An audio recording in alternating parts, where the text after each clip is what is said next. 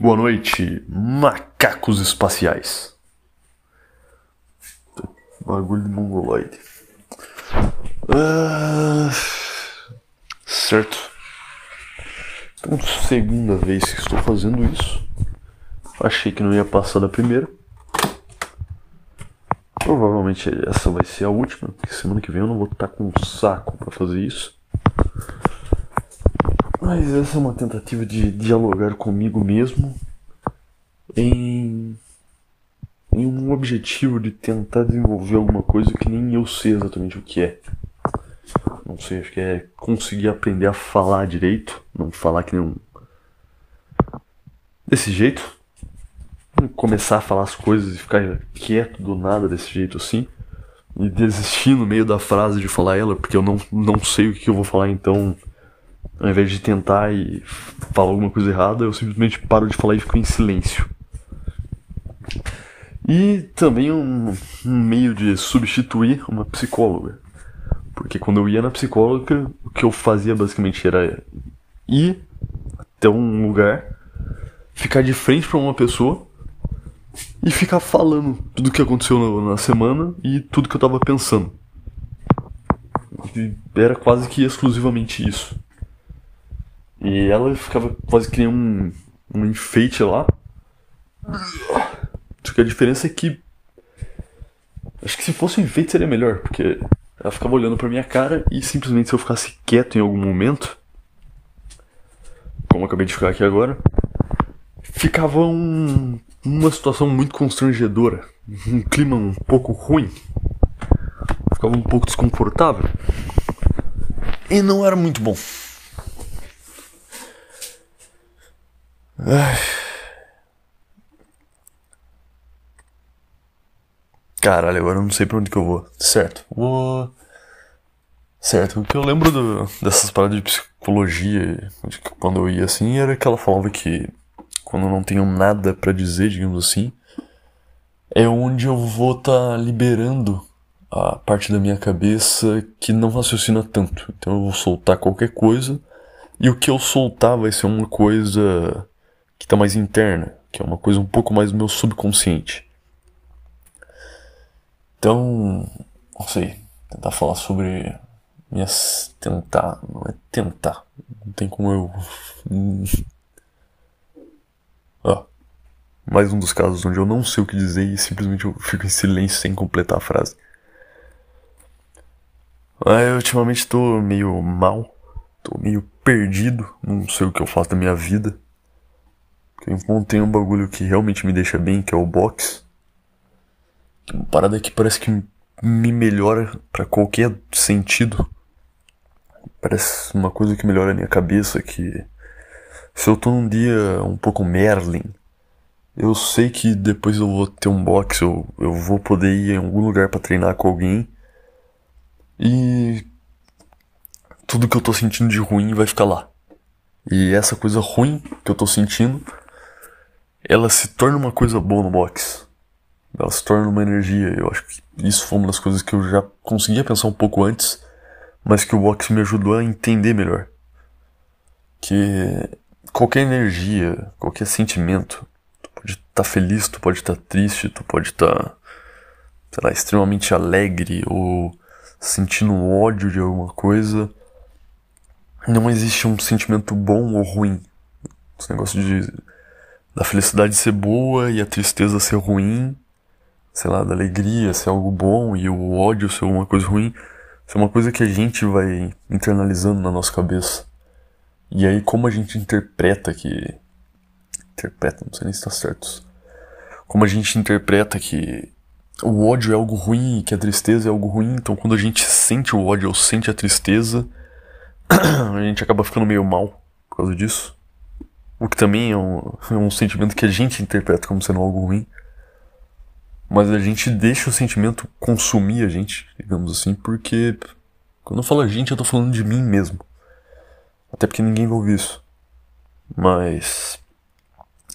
Basicamente eu deixo.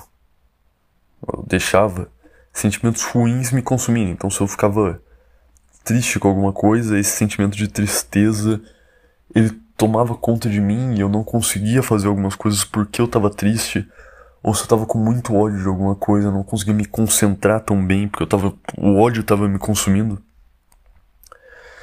E esses sentimentos me dominavam, digamos assim, eu não, não sabia o que fazer com eles. Acho que começar a treinar, tanto o boxe quanto a calistenia também. Que acho que agora vai fazer uns oito meses que eu tô treinando boxe. É, não sei, me fez entender que esse negócio de. Se eu tô sentindo muito ódio, muito ódio, eu começo a olhar agora de fora esse ódio tudo que eu tô sentindo e eu consigo ver que ele não significa nada esse ódio. Que ele é só um sentimento vazio. Só que ao mesmo tempo eu consigo enxergar que esse sentimento, quando eu olho não de fora, mas de dentro, eu consigo perceber que esse sentimento é uma energia. E quando eu comecei a treinar, eu vi que essa energia pode ser colocada em coisas boas. Então, se eu tô com essa energia do ódio e eu vou pro box, eu vou ter uma energia mais explosiva, eu vou conseguir me empenhar mais do que normalmente, porque eu vou estar tá com energia, eu vou estar tá inflamado, por assim dizer, para conseguir fazer alguma coisa, eu vou estar tá motivado. O ódio é uma motivação. O ódio é uma coisa que motiva demais a conseguir qualquer coisa. Acho que lembra até um pouco sobre instinto de sobrevivência. Quando um animal estava caçando, um animal vai caçar o outro, a visão dele se fecha no alvo da caça e ele não consegue ver nada além desse animal de caça. Eu acho que o ódio ele é basicamente isso. Tu começa. É claro, se tu deixar o ódio de consumir, vai virar uma bagunça na tua cabeça. Mas se tu controlar o ódio, tu consegue ter isso da caça, de ver qual o teu objetivo, ver alguma coisa que tu, que tu quer, onde tu quer chegar, alguma coisa que tu almeja e tu consegue focar muito nessa coisa que tu almeja. para tu tentar ver algum caminho de conseguir conquistar isso. Acho que essa é a razão do ódio ser um dos sentimentos mais. Não sei, também não posso falar que o ódio é uma coisa boa. Se eu falar que é algo bom, eu vou estar tá colocando algum juízo de valor nele. O ódio ele simplesmente é o ódio. Mas ele pode ser muito produtivo, pode ser uma coisa bem benéfica para alguma coisa que eu quero alcançar. E a tristeza acho que é mais ou menos a mesma coisa, só que por outro caminho. Eu acho que a tristeza, se tu deixar ela te consumir, tu vai ficar parado. E ficar parado vai te deixar mais depressivo e mais triste. E isso vai te deixar mais parado ainda e vira uma bola de neve. E aí isso te consome. Mas se tu conseguir enxergar a tristeza de fora, ver que ela é só um, só um sentimento, não é necessariamente algo bom ou ruim, tu consegue usar isso a seu favor também. Tu consegue não se satisfazer por coisas medíocres. Porque digamos quando tu tá triste, tu não quer, sei lá, ir para uma balada, sair para beber ou fazer essas coisas. Se bem que é uma possibilidade, tem pessoas que eu acredito que sejam tristes e saiam para fazer essas coisas justamente para fingir que não estão tristes. Só que eu acho que esse é um caso onde a pessoa finge que não tem esse sentimento. Eu acho que tu tem que aceitar esse sentimento. Tu tem que aceitar a tristeza e falar: nesse momento eu tô triste. Eu tô sentindo tristeza. E entender que a tristeza é um sinal do seu corpo de que tu não quer estar tá nesse estado. Então, é um indicativo de que tem alguma coisa errada. E tu tem que identificar o que, que é essa coisa errada, o que, que é a parada triste na tua vida ou na tua cabeça ou em qualquer lugar que tá te consumindo para tu tentar mudar essa coisa, para tu poder realinhar as coisas, digamos assim, para conseguir chegar em alguma coisa. Que a tristeza geralmente ela só sai quando tem alguma coisa que tá te incomodando muito. E eu acho que na maioria dos casos é alguma coisa que nem você percebe que incomoda tanto assim.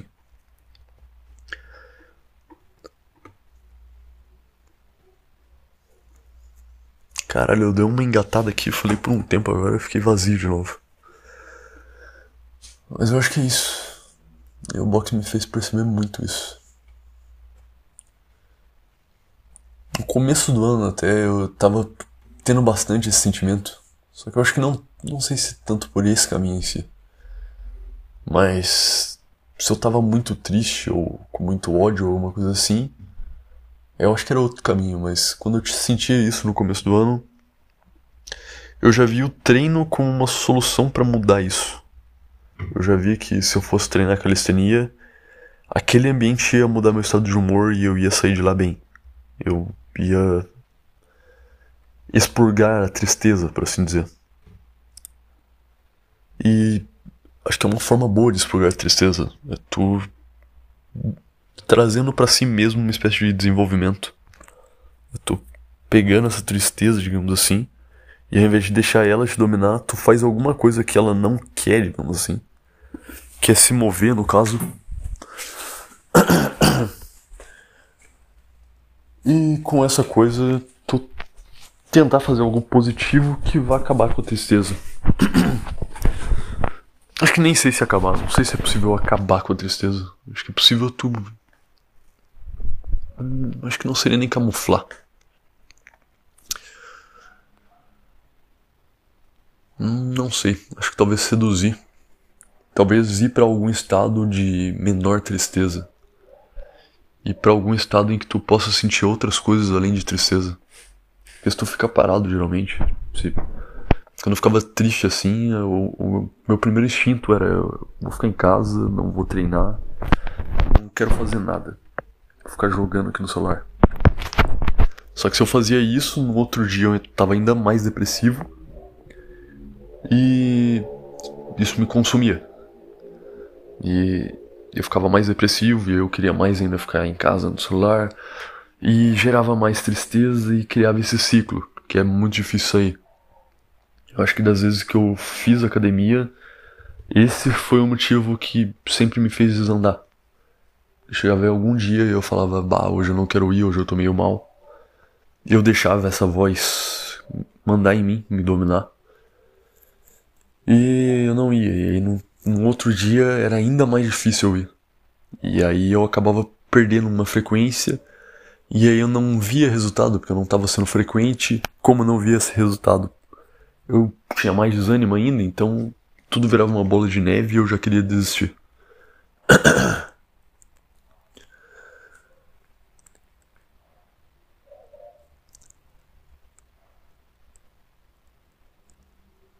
É. Caralho, é muito difícil. Engatar. Se eu engato em algum momento, um pouquinho depois eu já saio já e eu não sei onde que eu vou parar. Não sei onde eu vou parar não, eu não. Chegou outra hora que freia tudo de novo e eu não sei como de novo ligar o carro. É como se eu estivesse andando de moto. Das primeiras vezes que eu andei. Eu começo a andar, aí cheguei a algum semáforo que eu tenho que dar uma leve paradinha pra, pra poder voltar de novo e seguir o caminho. E nessa paradinha morre a moto, não, não tinha prática. Então morre é um puta trampo voltar de novo. Por exemplo agora. Eu, já dei uma parada antes disso, dei uma morrida, não sabia como voltar, e engatei. E agora consegui engatar um pouquinho. Cheguei a falar alguma coisa e pensar em alguma alusão e gerar algum pensamento e criar alguma coisa.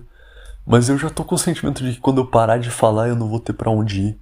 Eu já vou ficar perdido de novo e a moto, por assim dizer, vai morrer. E eu não, não vou saber ligar ela de novo. Mas eu acho que. É. A moto morreu. É muito difícil de um, de um assunto para outro. Muito difícil fazer isso.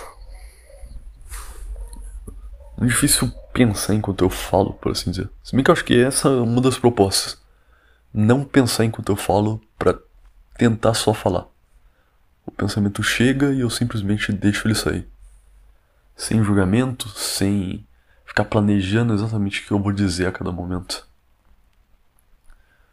Mas tá, como eu fazia nas maioria das vezes na psicóloga, eu vou tentar falar mais ou menos o que foi a minha semana, que eu tô pensando ultimamente.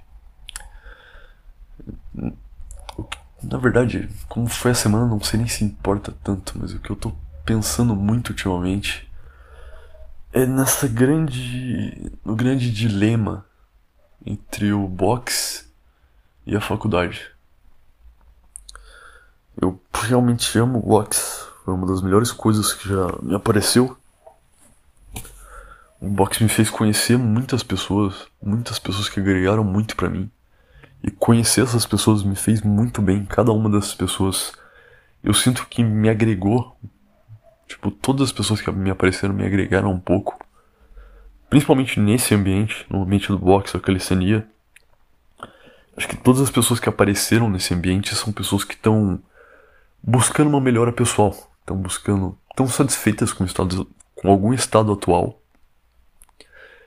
E elas entenderam que através da dor que elas vão conseguir melhorar e chegar em algum outro estado. A dor, no caso, é um pouco mais física, no caso da calistenia. É tu treinar até sentir realmente uma dor e tu entender que essa dor que tu tá sentindo, ela vai te fazer bem. Por mais contraditório que seja, eu acho que isso, inclusive, é uma analogia para o que são sentimentos, entre aspas, ruim, ruins. Sou analfabeto. Porque a dor é uma coisa que a gente já coloca como alguma coisa ruim diretamente. Se eu tô sentindo dor, eu tô sentindo alguma coisa ruim. E isso é mais ou menos a mesma coisa que tristeza e ódio. Se eu tô sentindo ódio, se eu tô sentindo tristeza, se eu tô sentindo angústia, esses são sentimentos ruins. São coisas ruins. Então eu não quero essas coisas. Não quero angústia, não quero ódio, não quero tristeza e eu não quero dor. Só que acho que a grande parada tem tu conseguir ver que esses sentimentos e a dor são etapas para tu conseguir melhorar, para tu conseguir chegar em algum outro lugar. E por exemplo, no caso da dor da calistenia, tu sente essa dor e tu tu gosta de sentir essa dor porque quando tu tá sentindo essa dor, tu sente que teve um progresso. E quanto mais tu sente essa dor, mais tu sabe que essa dor vai se tornar difícil de alcançar, porque a tua resistência vai aumentar. Tu vai chegar num plano de maior força, por assim dizer. E teu músculo vai começar a ficar maior e mais forte. E tu vai ter que treinar muito mais, fazer coisas muito mais difíceis para ter a mesma dor que tu tinha no começo. E essa dor que para muitos já era muito difícil.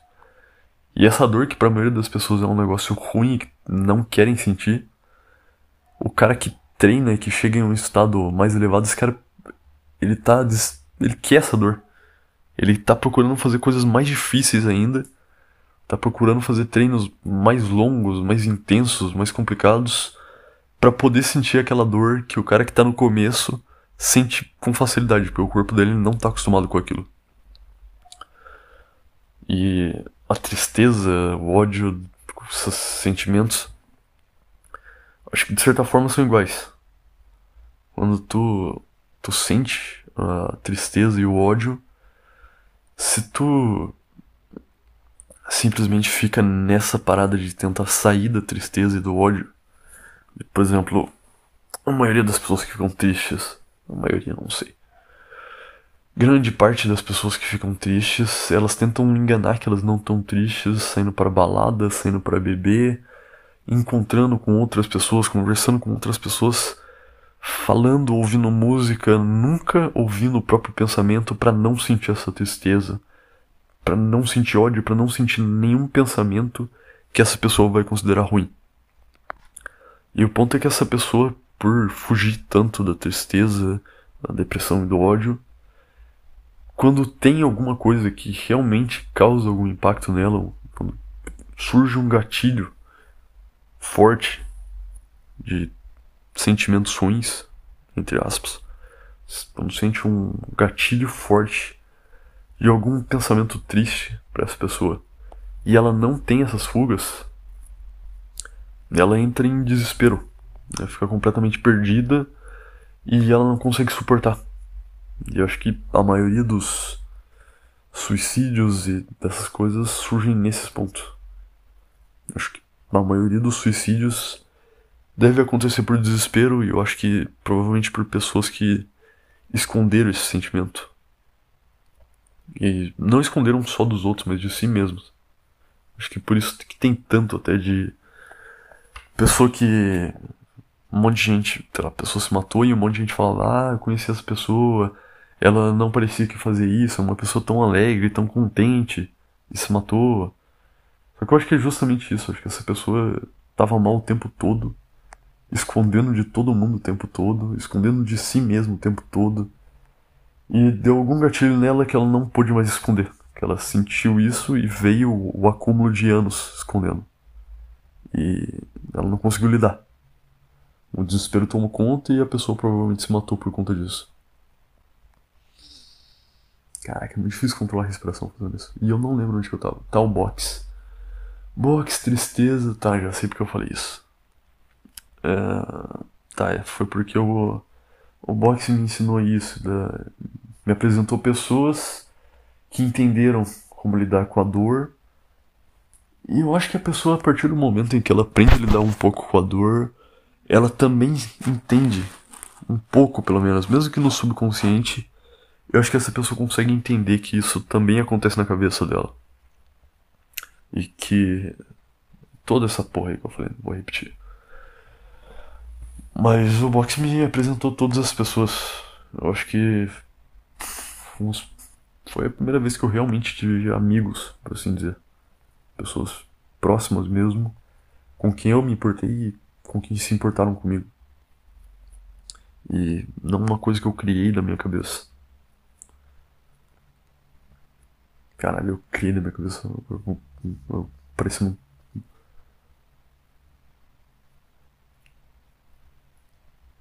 É, de novo, fiquei sem a palavra e simplesmente fiquei em silêncio. E me trouxe todas essas coisas boas, o box. Trouxe todo esse aprendizado. Eu acho que me deixou menos frágil do que eu era. Que antes eu sei lá, que qualquer coisinha me deixava mal, me deixava muito mal. E eu não sei, acho que conforme tu vai apanhando e tu vai sofrendo dor física, eu acho que tu começa entender que a dor emocional não é lá essas coisas, não é, não é tudo isso. A gente coloca peso demais nesse negócio.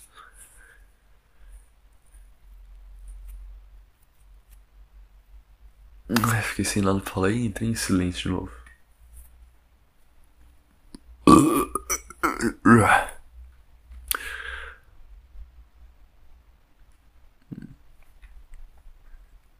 Certo, certo, certo. O que eu tava falando? Ah, caralho, o cabelo deu um branco agora. Não lembro o que eu tava falando. Então, eu tava falando sobre. Caralho, o que, que eu tava falando? Tava falando sobre boxe. Alguma coisa emocional. Ah, tá. Ver que a dor emocional não é tudo isso.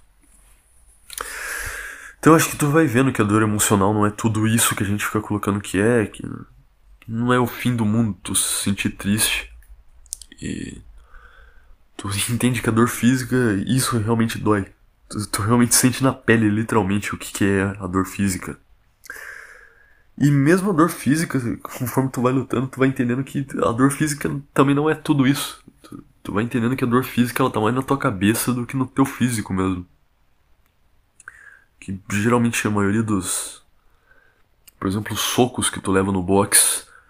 Se tu leva um soco na cara, não dói praticamente. Tu mal tem músculo pra, pra poder receber a dor na tua cara. E quando tu leva um soco na cara, tu chacoalha tua cabeça. Então teu cérebro nem entende. Tipo, não tá nem apto a produzir dor pra ti.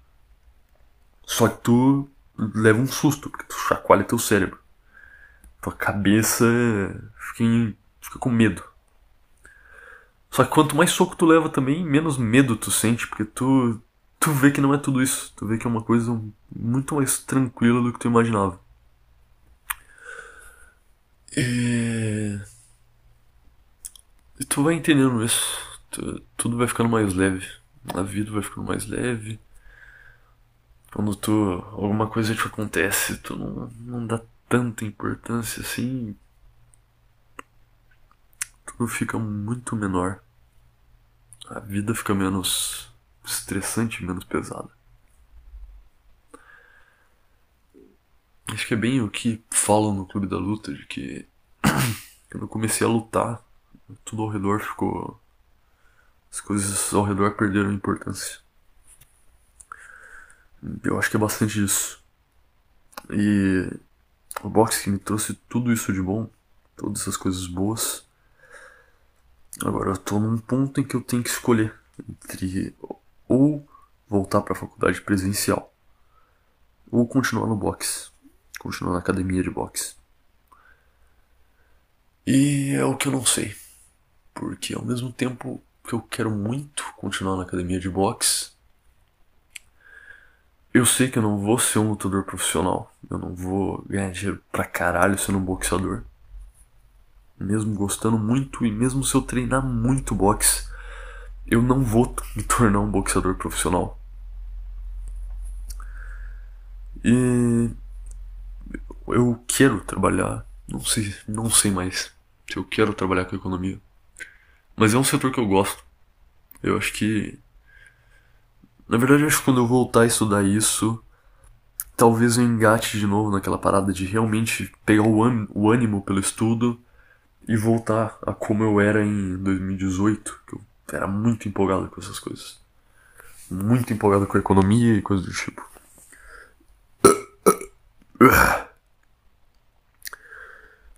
E. Porra, meu lanche tá zoando o estômago já.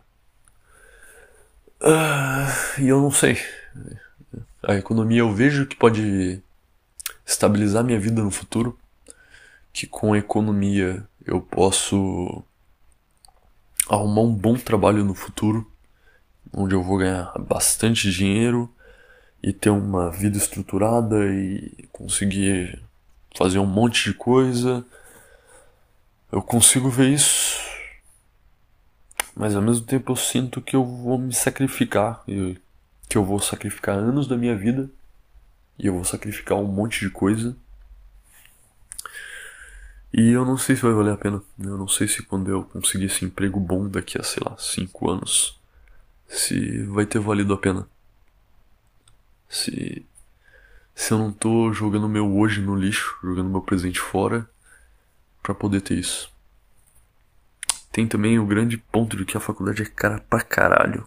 Metade do meu salário vai para a faculdade, um quarto do meu salário vai para conta e sobrou um quarto, só que desse um quarto que sobrou, três quartos eu tô eu tive que pegar em crédito para pagar as coisas ou deixei de pagar algumas contas e eu ainda tenho que pagar essas coisas. Então eu tenho três quartos pendentes que eu levaria uns três meses para pagar. E tem esse ponto que antes de começar a faculdade eu estava bem estável financeiramente, conseguia guardar bastante dinheiro, conseguia investir bem.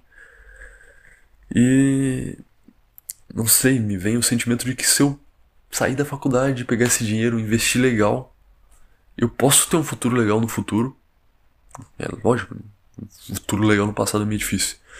Mas eu posso ter um futuro legal ao mesmo tempo em que eu aproveito hoje. Ao mesmo tempo em que eu posso estar no boxe ainda e aproveitando aquilo, e ao mesmo tempo em que eu posso estar naquela estenia aproveitando aquilo com aquele pessoal. Que eu posso estar fazendo diversas experiências novas, que eu posso estar sempre fazendo alguma coisa nova. E acho que essa é a parada ruim da faculdade. Parece que ela vai me prender em uma experiência. E eu não vou poder sair dessa, dessa experiência por quatro anos. Três anos e meio, né? Mas eu vou ficar três anos e meio preso nessa experiência. E ela vai ser minha única experiência por três anos e meio. E eu não sei.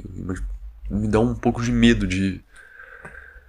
De ter coisas que eu tenho que aproveitar hoje, ou que eu só posso aproveitar hoje. Que se eu deixar todo esse intervalo de tempo para aproveitar, já não. Não vai mais dar. Tipo, não vai ser suficiente. Tipo eu não vou conseguir absorver como eu poderia absorver hoje. E ao mesmo tempo tem o ponto de que ir para a faculdade, ir para a faculdade presencial, eu vou estar tá convivendo com pessoas bastante diferentes do ah, zoou meu estômago. Mas eu vou estar convivendo com pessoas bastante diferentes do meu comum. E essas pessoas bastante diferentes vão me agregar conhecimentos diferentes. E. Não sei, essas pessoas podem agregar muito na minha vida e eu vou ter experiências que eu nunca teria se eu não fosse para a faculdade fazer o ensino presencial. Eu tô quase decidido que que esse semestre eu realmente vou fazer presencial, que eu vou fazer o presencial na faculdade. Hum, mas ainda me vem esse pensamento, principalmente me vem o pensamento financeiro, porque eu não vou ter dinheiro. Eu tô fazendo economia e eu não tenho dinheiro. Eu tô fazendo economia e, por exemplo, eu não posso aceitar uma promoção no meu serviço, porque uma promoção no meu serviço implica uma mudança de horário e a faculdade é presencial e eu não posso ocupar o horário da faculdade. Então eu já não sei.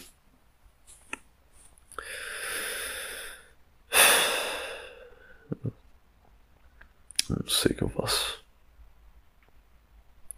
Esse semestre eu vou fazer presencial. Esse semestre eu sei que eu vou fazer. Mas eu não sei. Eu fico até meio mal. Até achando um lugar tão massa. Tô começando a treinar no nocaute com pessoas muito legais. Pessoas que. Porra, me agregaram pra caralho. Ver que eu tô num ponto em que eu tô começando a agregar outras pessoas lá. De... Essa semana entrou um cara novo lá. E porra, eu fiquei passando um basicão pra ele, ensinando o cara da jab direto, direito, ensinando guarda pro cara, movimentação. E um puta sentimento bom vindo disso. Um puta sentimento bom de. de estar tá devolvendo pro boxe a coisa boa que ele me deu. E devolvendo e produzindo uma coisa boa para outra pessoa. E ver outra pessoa bem com o boxe. Que eu acho que foi a melhor coisa que o boxe me deu é me deixar bem, então eu quero ver outras pessoas ficarem assim com o boxe. E eu já tive a oportunidade de ver algumas. Eu tive a oportunidade de ver aquele amigo do Rafael, um maluco, um maluco baixinho, gordo, estranho. Só que, tipo, porra, cara, quando tu tá lutando não importa tua aparência, não importa se tu é estranho, se tu não sabes comunicar direito. Nada disso importa. Importa se tu tem foco, se tu tem coragem, se tu tem disciplina para treinar e progredir. Essas coisas que importam. E ele tinha vontade. E deu pra ver que ele tinha coragem. E provavelmente a coragem dele deve ter vindo do ponto da dor. Que deve ter sido um maluco que sentiu muita dor emocional por muito tempo. Então ele deve ter aprendido a conviver com a dor no ponto de que ele está disposto a receber mais dor se ele vê que essa dor vai ser benéfica para ele. Eu acho que quanto mais dor tu recebe na vida, mais mais disposto tu tá a aceitar ela se tu vê que ela é uma coisa boa, se tu vê que ela vai trazer algum benefício para ti. Até porque parece que geralmente quando tu sente uma dor, tu esquece outras. Quando eu tô no boxe, eu não consigo lembrar da dor do serviço consigo lembrar de nenhuma tristeza. Às vezes eu até, quando eu tô sentindo alguma dor no trabalho, eu penso, porra, eu quero lembrar disso quando eu estiver treinando boxe, porque isso vai me dar uma puta energia. Eu vou ir com tudo, eu vou perder todo o medo, eu vou lutar pra caralho se eu lembrar desse sentimento quando eu for lutar. Mas não dá. Quando eu vou lutar, não tem esses sentimentos. Eu zero tudo. Não consigo ficar triste, sentir ódio, nada. Eu simplesmente luto e tudo que eu sinto enquanto eu tô lutando é uma coisa boa, mesmo que eu sinta dor. A dor em si se torna uma coisa boa, porque quando eu sinto dor é porque eu fiz alguma coisa errada, ou porque meu adversário fez alguma coisa inesperada ou alguma coisa muito certa. Então, sentir dor é aprender. Sempre que eu sinto dor no boxe, sentir dor é um indicativo de que eu tô aprendendo. Porque se eu sentir uma dor, por exemplo, se eu levar um soco no, na boca do estômago, sei lá, o cara me deu um direto na boca estômago. Isso vai ser um indicativo de que eu tenho que fechar mais a guarda. E da próxima vez que o cara for dar um direto na boca do meu estômago, eu tenho mais chance de conseguir ver aquele direto vindo e fechar minha guarda para poder defender aquele soco e não tomar de novo soco na boca do estômago. Ou, por exemplo, da última vez, sexta eu fui treinar e conheci um cara que, pô, o cara é treinador de boxe mesmo. E esse cara, o cara simplesmente dava um pulo, dava um passo muito rápido e dava um jab explosivo, um jab muito rápido. E ter visto aquela porra de jab foi um bagulho que me deixou. Cara, não, não sei nem qual a palavra ideal.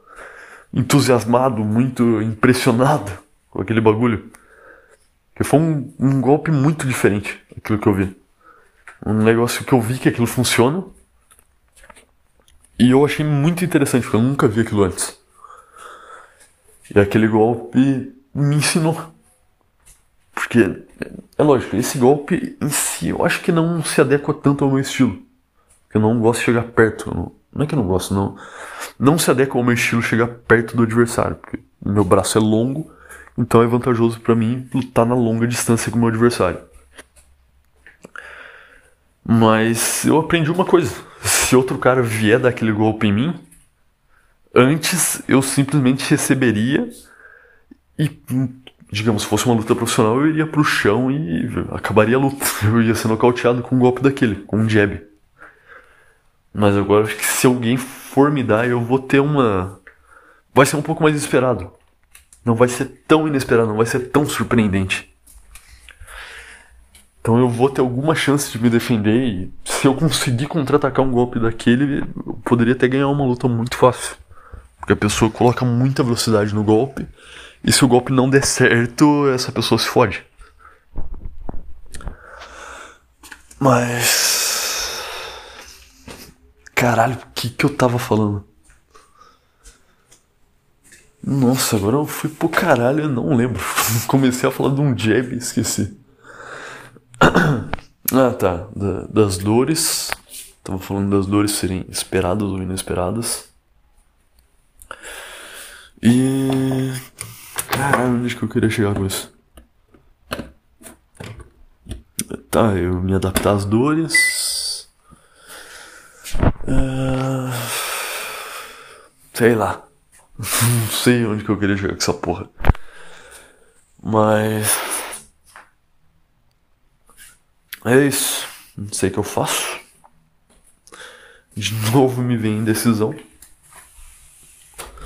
eu tenho um puta medo, porque eu não sei o que que o que que é uma desculpa da minha cabeça e o que que é verdade. É, eu acho que algumas coisas são verdades e desculpas ao mesmo tempo e eu não sei ponderar. Eu sei que é verdade que eu tô gastando muito dinheiro com a faculdade e que se eu investir dentro de quatro anos esse investimento vai dar mais retorno. Dentro de quatro anos esse investimento vai dar mais retorno do que a faculdade nos quatro anos. Em quatro anos. Talvez em 10 anos seja diferente. Talvez em 10 anos eu esteja ganhando 15 mil reais por mês na faculdade e esteja ficando sei lá, esteja dando aula em Harvard daqui a 15 anos e seja super feliz e bem sucedido. Mas pode ser uma puta cagada. pode passar quatro anos, deu me fudendo financeiramente. E no final eu não consegui trampar com a economia. Eu não cheguei em lugar nenhum. É isso que é foda. Parei.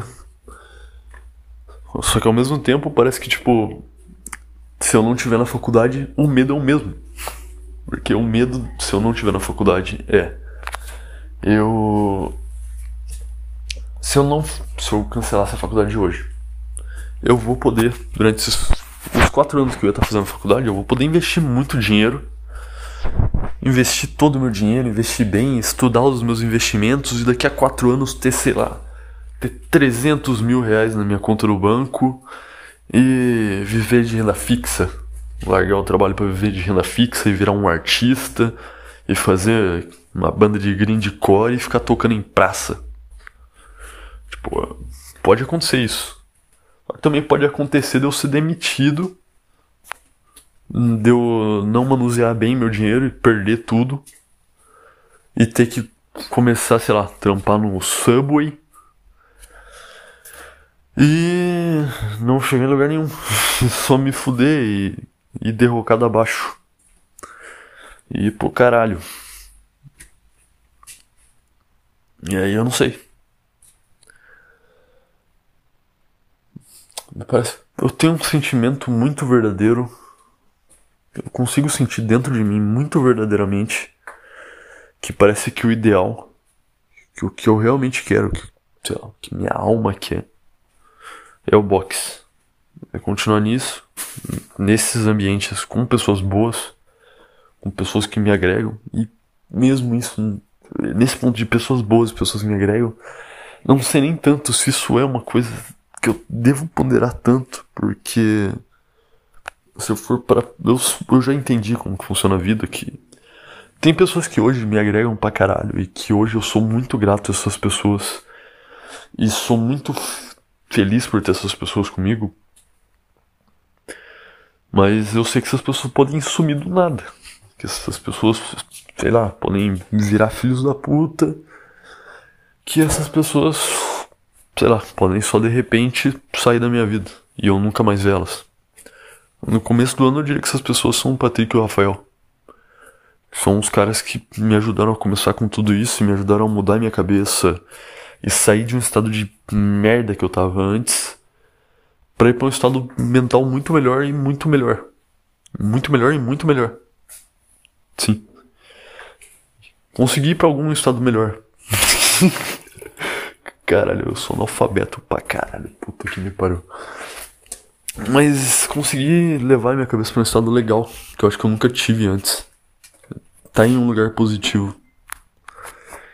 E eles me ajudaram pra caralho nisso, a conseguir me mover, a conseguir fazer as coisas. Se não fosse eles, eu não teria começado a treinar calistenia.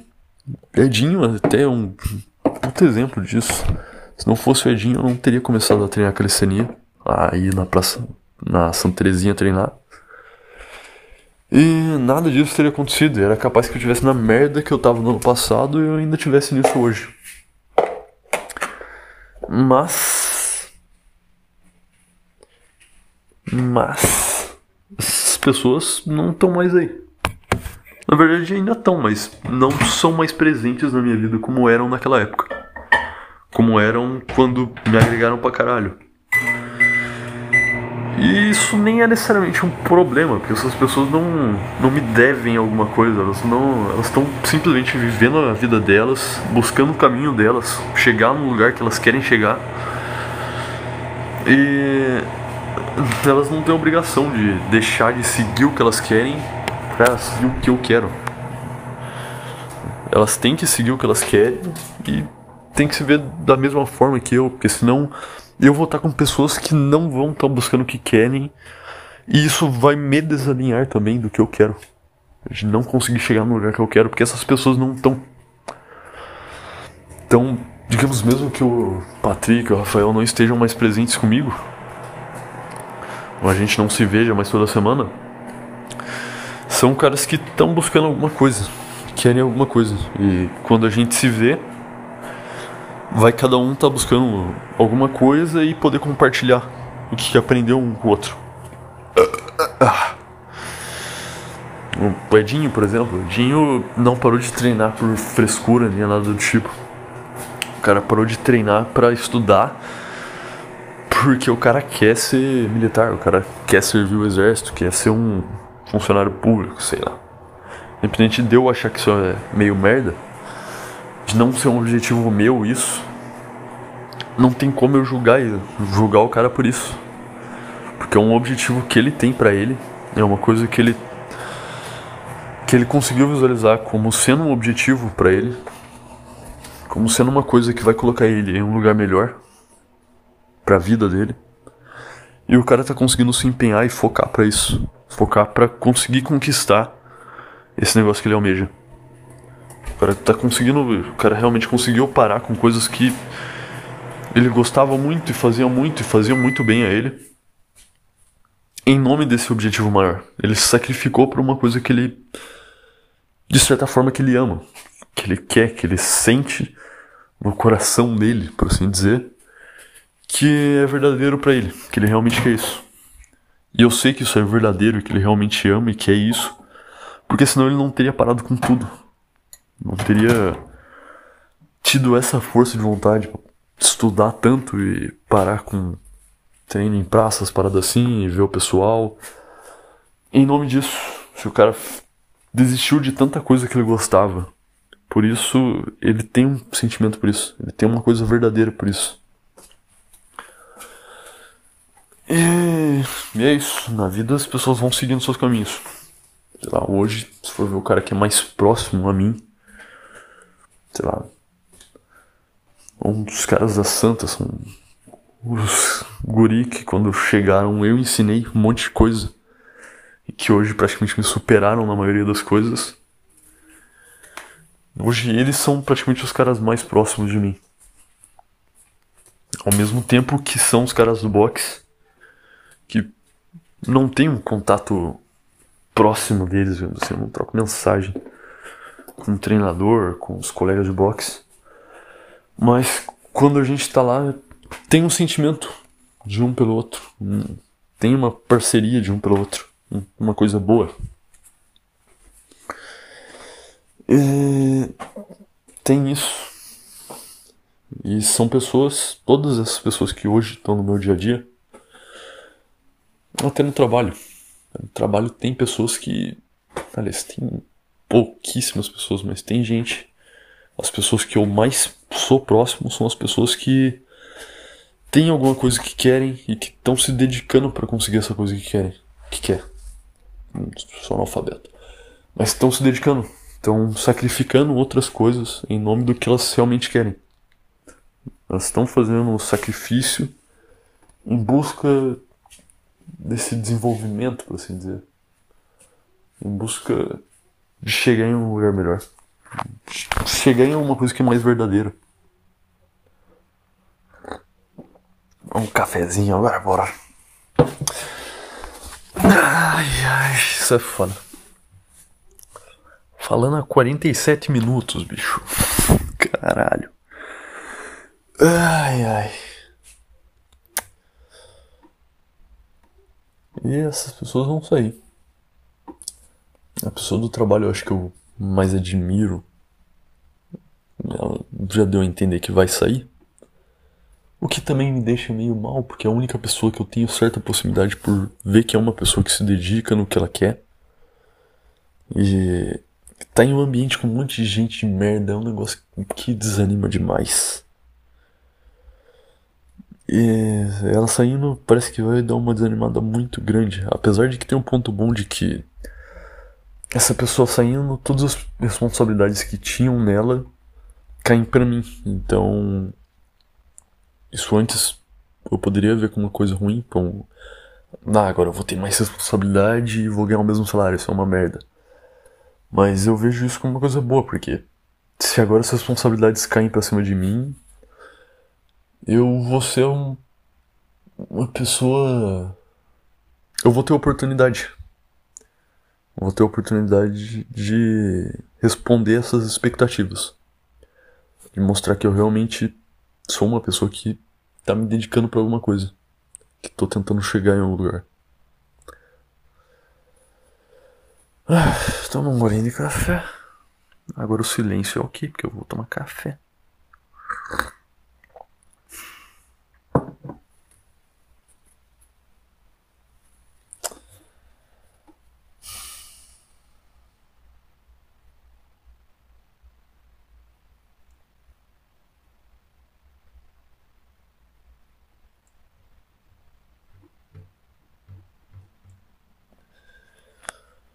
Ai, ai.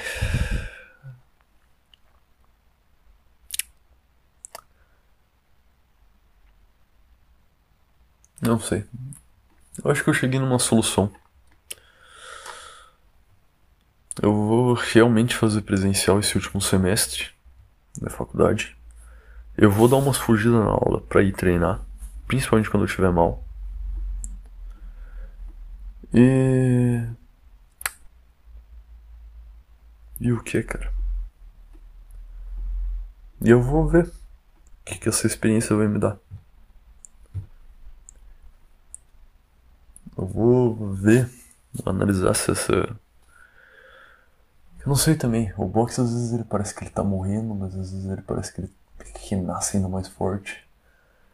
É quando o Patrick e o Rafael falaram que não iam mais no boxe, o Rafael por estar trabalhando, o Patrick por estar treinando, me deu um, um negócio de o boxe morreu.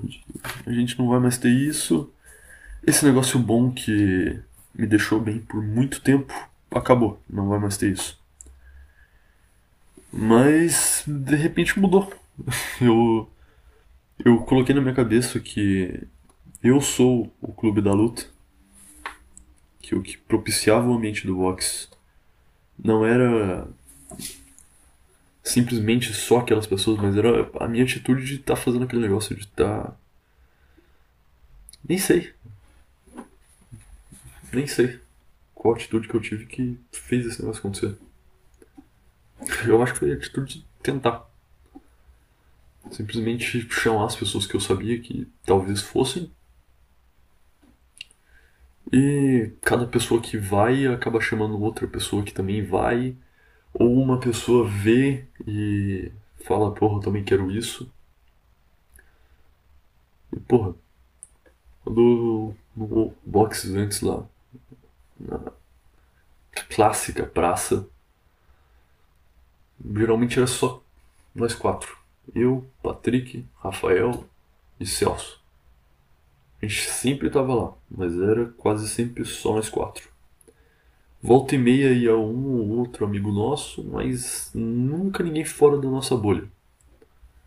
Só ia alguém fora da bolha íamos um amigo do Patrick que não fosse meu amigo. Ou um amigo meu pro Patrick, ele era um cara fora da bolha dele. Mas era só isso. Não tinha uma pessoa extremamente alheia. E agora o boxe é outra coisa já. já com o boxe eu conheci a Bruna, que é uma pessoa extremamente diferente do padrão de qualquer outra pessoa no boxe, até porque normalmente no boxe só tem homens. E eu conheci o amigo do, dos guri aprendiz da calistenia, que é um cara que deu para ver que é um cara extremamente apaixonado por luta, que é um cara que quer experimentar coisas novas e quer treinar e quer se dedicar. Conheci o mestre do punho bêbado, que é um cara que eu nem sei se esse cara ama tanto boxe assim ou se ama tanto arte marcial assim. Mas é um cara que entendeu muita coisa. Sem dúvida é um cara que entendeu muita coisa. De lutas e da vida. É um cara que treinou muito, entendeu muita coisa da vida sem entender. Eu acho que tudo que esse cara entendeu tá no subconsciente dele e ele não entendeu o que entendeu. E eu acho que ele só entendeu porque ele não entendeu o que entendeu. Porque eu acho que se ele entendesse que ele entendesse as coisas que ele entendeu, ele não entenderia. Ele deixaria de entender.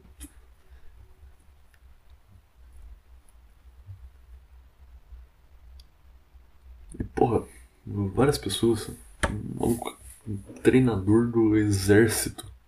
O cara dá aula de boxe pro exército e apareceu lá. E foi lá. Porra, cada cara que chega é uma experiência nova, são. São coisas novas que me agregam. Nesse sábado me coloquei uma experiência completamente alheia e para um lugar que eu não sabia como ia ser. E no final foi um lugar, um tipo de lugar que eu realmente não gosto muito. Achei que ia ser um rolê normal, por assim dizer, um... só sair com o pessoal. E no final das contas era um rolê de igreja, é, era um galpão com uma mesa de ping-pong, basicamente. Um balcão da uma igreja universal, com meia dúzia de cristão e uma mesa de ping-pong. E quando eu cheguei até nisso, me veio uma imagem de boicote de porra, que merda. Se soubesse que era isso, eu acho que eu não teria vindo. E ao mesmo tempo de, ainda bem que eu não sabia vir, porque foi uma experiência diferente. Foi uma experiência de uma coisa que eu normalmente não tenho. Foi uma experiência até de, de um lazer mais puro. querendo ou não, treinando calistenia, eu tô treinando, eu tô, tenho que estar tá focado, eu tenho que estar tá pensando, e lá é só vamos, vamos, bora se divertir, bora jogar um ping-pong, bora conversar sobre qualquer porcaria. E um ambiente muito bom. Impressionante como qualquer. Cada segundo eu acho que alguma sombra mexe e tem alguém aqui. E aí eu dou uma voltinha e vejo que não tem ninguém. Mas eu fiquei em choque do mesmo jeito. Certo, não tem ninguém. Aí. Ah, mas é, eu coloquei nessa experiência que normalmente eu não teria. E foi bom. Mesmo na hora, eu, várias vezes eu tava boicotando e falando, porra, não queria estar tá aqui, não queria estar tá aqui, não queria estar tá aqui. E eu acho que justamente quando eu tô pensando nessa parada de eu não queria estar aqui, eu não queria estar aqui, eu não queria estar aqui, que é quando eu devia estar ali. Que é quando esse lugar que eu tô, ele tá me proporcionando um sentimento ruim. Só que um sentimento ruim bom. Porque é um sentimento de desconforto Só que.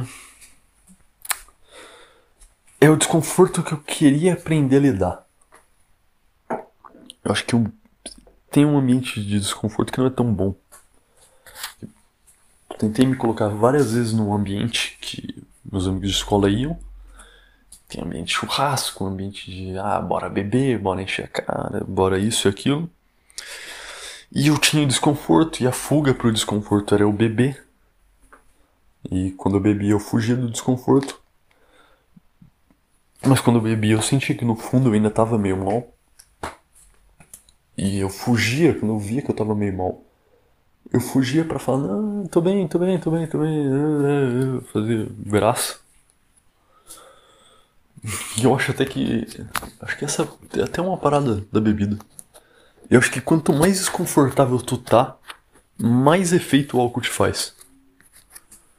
Que da primeira vez que eu bebi eu tava bem confortável. Eu tava num ambiente legal até. E não fez tanto efeito assim, foi uma experiência bacana até a primeira vez que eu bebi. Já na maioria das outras vezes foi o contrário, foi um, ambiente de merda. Foi um ambiente de. Ah, vamos pegar aqui. Oh, não, sabe, eu comi aquela mina. Ah, aquela mina, isso. Não, eu tretei com aquele cara.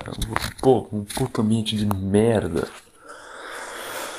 Um ambiente de gente estagnada pra caralho. E esse ambiente de gente estagnada pra caralho me deixava ainda mais desconfortável muito desconfortável porque eu não conseguia entrar nas conversas. Porque era só conversas de coisas que eu nem teria como entrar, porque eh, eram de coisas específicas que eu nem sei o que, que sobre pessoas específicas que eu nem conhecia. Ou sobre assuntos mesmo que não me interessam em nada. E aí eu ficava extremamente desconfortável e parecia que cada gole de álcool tinha o triplo do teor alcoólico. Fazia o triplo do efeito. E eu acho que o estralo para isso foi ter passado ano novo vomitando. Ter virado o ano vomitando. Foi meio merda. Mas.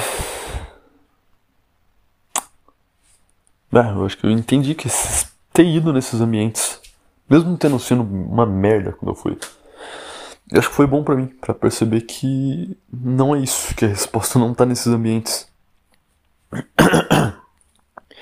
acho que foi entender que.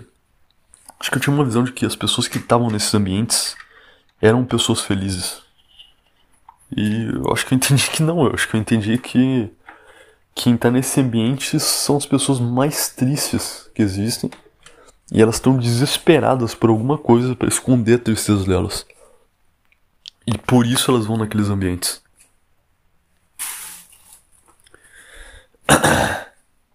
Ah, minha garganta tá muito ruim já. Eu realmente não tenho o hábito de ficar falando por muito tempo. Ai, ai. Agora eu não sei. Tô carente de. de rumo. Talvez seja isso também. Eu tô. Eu tenho que estar à deriva. Eu tô boiando no mar e o mar vai me jogar agora pro caminho da faculdade presencial. E depois eu vou ter uma parada e eu vou decidir se eu vou continuar seguindo esse caminho ou se eu vou se eu vou virar de ladinho ali e vou trocar.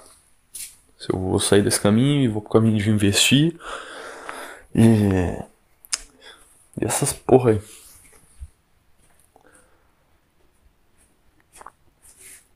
E largar a faculdade, treinar boxe, investir meu dinheiro e treinar e fazer tudo legalzinho. E eu tenho que escolher esse caminho. Eu vou ter que escolher esse caminho no fim do. no fim deste ano. No começo do ano que vem. Eu não sei, eu vou ter esse beta version. Que eu não sei também. Talvez eu esteja quando eu vá fazer a faculdade presencial. Tem duas possibilidades. Eu posso voltar para o ensino médio. Pode ser um ambiente igual o que era aquilo. E não sei, talvez até isso seria uma coisa legalzinha até. Era um ambiente até que legal. Um detalhe de que agora eu vou estar trabalhando, então eu vou chegar cansado demais já para a faculdade.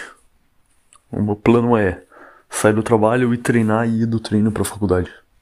Isso vai ser extremamente cansativo. Mas ainda eu acho que isso vai ser possível. Eu acho que o treino, na verdade, vai aliviar tudo isso. O treino não vai pesar mais, vai tirar o peso, na verdade. E. E é isso, tipo, pode ser um, um ambiente igual que era a escola. Só que agora eu tenho uma cabeça diferente da que eu tinha no ensino médio. Eu acho que eu não sou tão passivo quanto eu era antes. Eu não sei, não sei. E pode também ter um, um ambiente de balada, sei lá. Pode ter um ambiente similar ao que tinha naquelas festas que eu ia antes. Quando eu tentei enturmar com meus amigos do ensino médio depois do ensino médio. E eu acho que tem grandes chances de ter aquele ambiente, de ser aquele jeito, daquele jeito.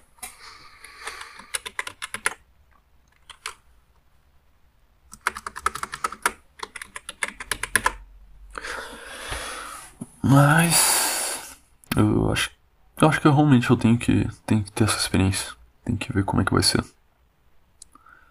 Talvez seja um bagulho bom, talvez realmente eu goste daquilo retome meu amor por economia e eu realmente queira estudar tudo aquilo de novo e me dedique pra caralho pra economia de novo. E isso me seja muito bom e eu consiga um emprego bom e consiga fazer muita coisa e todas caralho aí. E pode ser que seja merda também. Mas se for a merda, eu posso simplesmente sair. Sempre, sempre tem a fuga. Sempre tem uma saída. Tudo tem uma saída. Eu acho que é isso. É. Acho que foi bom. Não sei se, se eu fosse com uma psicóloga. É, se eu fosse com uma psicóloga, cada frase disso eu ia falar. Mas será que isso não é uma tentativa da sua cabeça de. Não, não ia falar da minha cabeça, porque não pode separar a minha cabeça como se eu fosse duas pessoas diferentes. Não. Será que isso não é uma tentativa sua de esconder o medo de fazer alguma coisa diferente e não ter controle sobre uma situação? E ela falaria isso a cada duas frases minhas. E na frase que ela não falasse isso, ia ficar um silêncio constrangedor, um silêncio horrível. Que eu preferia que ela estivesse falando qualquer coisa. Pra pelo menos não ficar esse negócio horrível. Mas não sei, eu. Mas não sei. eu não sei, eu não sei. Eu não sei. Talvez eu tenha chegado a alguma conclusão. Eu acho que a conclusão que tava na minha cabeça já há um tempinho já. Eu acho que esse negócio de. Ah, como se diz? Deixar. boiar em alto mar, ver onde o mar vai me levar e ter consciência de que se eu quiser sair, eu posso sair. Ter consciência de que tem um barquinho aqui do meu lado e se o mar me levar para um lugar que não tiver tão legal, eu posso pegar esse barquinho e mudar o rumo, e ir para um lugar mais legal, e ir para alguma coisa diferente. Se essa coisa diferente também estiver chata, eu vou para outro rumo e outro rumo e outro rumo, até eu achar alguma coisa, até eu achar um caminho. Eu acho que eu ainda tô muito mais perdido, mas pelo menos eu aprendi que quando tu se perde, tu pode tem a possibilidade de se guiar para sair de coisas ruins. Tu não precisa ficar estagnado em alguma coisa que tá, tá ruim, tá te fazendo mal e tá te consumindo. Tu não precisa ficar estagnado em uma coisa que tu tá mentindo para si mesmo que aquilo vai te render grandes coisas, mas na realidade é, sei lá, é merda. E é tudo merda. E bom, senhores macacos espaciais, eu nem lembro se esse é o nome do podcast mesmo. Até porque só eu vou ouvir isso. Não sei nem se. Não, eu não vou ouvir isso. Se eu ouvir isso, vai ser daqui a uns. Daqui a um ano. Tá, daqui a um ano eu vou ouvir esse podcast. Não sei nem se pode chamar de. É, daqui a um ano eu vou ouvir esse podcast. E eu vou avaliar. Avaliar o quê? sei lá progresso. Vou ver o que eu tava sentindo. Se eu tivesse feito isso ano passado, sei lá, eu ia estar muito orgulhoso de onde que eu tô hoje. Porque ano passado eu tava muito mal. Eu só tava com a ideia de experiências novas e mudança. Só tava com a ideia de. Eu tenho que fazer coisas novas, eu tenho que me propor a coisas que são incômodas para chegar a algum lugar, mas eu não sabia nem como fazer isso. E eu acho que eu achei vários caminhos para fazer isso. É, acho que tanto hoje eu tô. A minha dúvida é qual caminho eu escolho. Porque eu tenho mais de um caminho para sentir esse incômodo. Eu posso sentir o incômodo da faculdade, ou posso sentir o incômodo do. da deriva de não estar tá na faculdade, não ter um rumo e ter que achar coisas novas sempre. E são dois rumos diferentes. Mas os dois rumos são desconfortáveis. E eu acho que é isso. Eu entendi como lidar com essas coisas. Não sei. Ainda. É. Ainda vem essa indecisão e essa parada de. Esse medo de estar tá tomando uma decisão merda, de estar tá errando. E quando eu falo medo de estar tá errando, me vem automaticamente a voz da minha psicóloga falando do por que precisa ter medo de errar, por que precisa ter controle sobre tudo essas porra. E eu, pior que eu acho que é isso. Não tem pra que ter medo de errar. Errar é não tentar. Acho que eu vou errar. Eu vou errar pra caralho ao longo da minha vida. Eu tô em um tempo até que nem sei, parece que eu não erro há muito tempo, então dá um pouco de medo. Mas eu vou errar. Isso é normal. E eu vou aprender com cada erro. Vou tentar aprender com cada erro. Eu penso em qualquer erro da minha vida, eu vejo que eu aprendi alguma coisa. Tem os erros que eu acho que me fizeram mal. E... Mas eu acho que só me fizeram mal porque eu não entendi como lidar com eles. Eu acho que eu não tive cabeça para lidar com esses erros. Mas acho que. Não sei, talvez. A cabeça que eu tô hoje, eu acho que eu sinto que eu sei lidar melhor com esses erros. Eu não. Quando eu erro, eu não me afeto tanto, eu não coloco tanta importância para as coisas. É muito difícil hoje em dia eu dar muita importância para alguma coisa. Se eu perdesse meu emprego, seria chato, seria meio ruim, mas eu ia ganhar um dinheiro. E eu ia estar livre do emprego, então eu ia poder procurar coisas novas e me dedicar em coisas novas. E procurar coisas novas eu teria muito tempo livre e daria pra fazer muita coisa. Então não, não seria algo necessariamente ruim, poderia ser algo bom.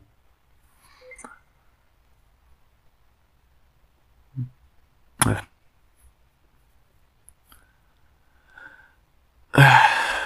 Eu acho que é isso. Acho que por hoje é isso. Muito bom gravar isso aqui. Eu senti que hoje eu fiquei um pouquinho. Um pouquinho não, muito mais leve que na semana passada. Eu acho que eu consegui ter um rumo e que no meio do negócio eu consegui engatar e ficou com pouquíssimos intervalos. Apesar de que eu acho que se eu ouvir, ouvir isso aqui vai dar uma depressão, porque eu vou ver que eu vou falar tudo desse jeito. E eu vou deixar todos esses espaços de tempo entre as frases que eu falo, porque eu não sei me coordenar direito e eu não sei respirar, e às vezes eu engato e eu começo a falar um monte de coisa e eu perco a respiração, e no final eu tô falando desse jeito porque eu não tenho mais respiração e eu não sei controlar minha respiração enquanto eu falo. Mas é isso. Obrigado e até a próxima.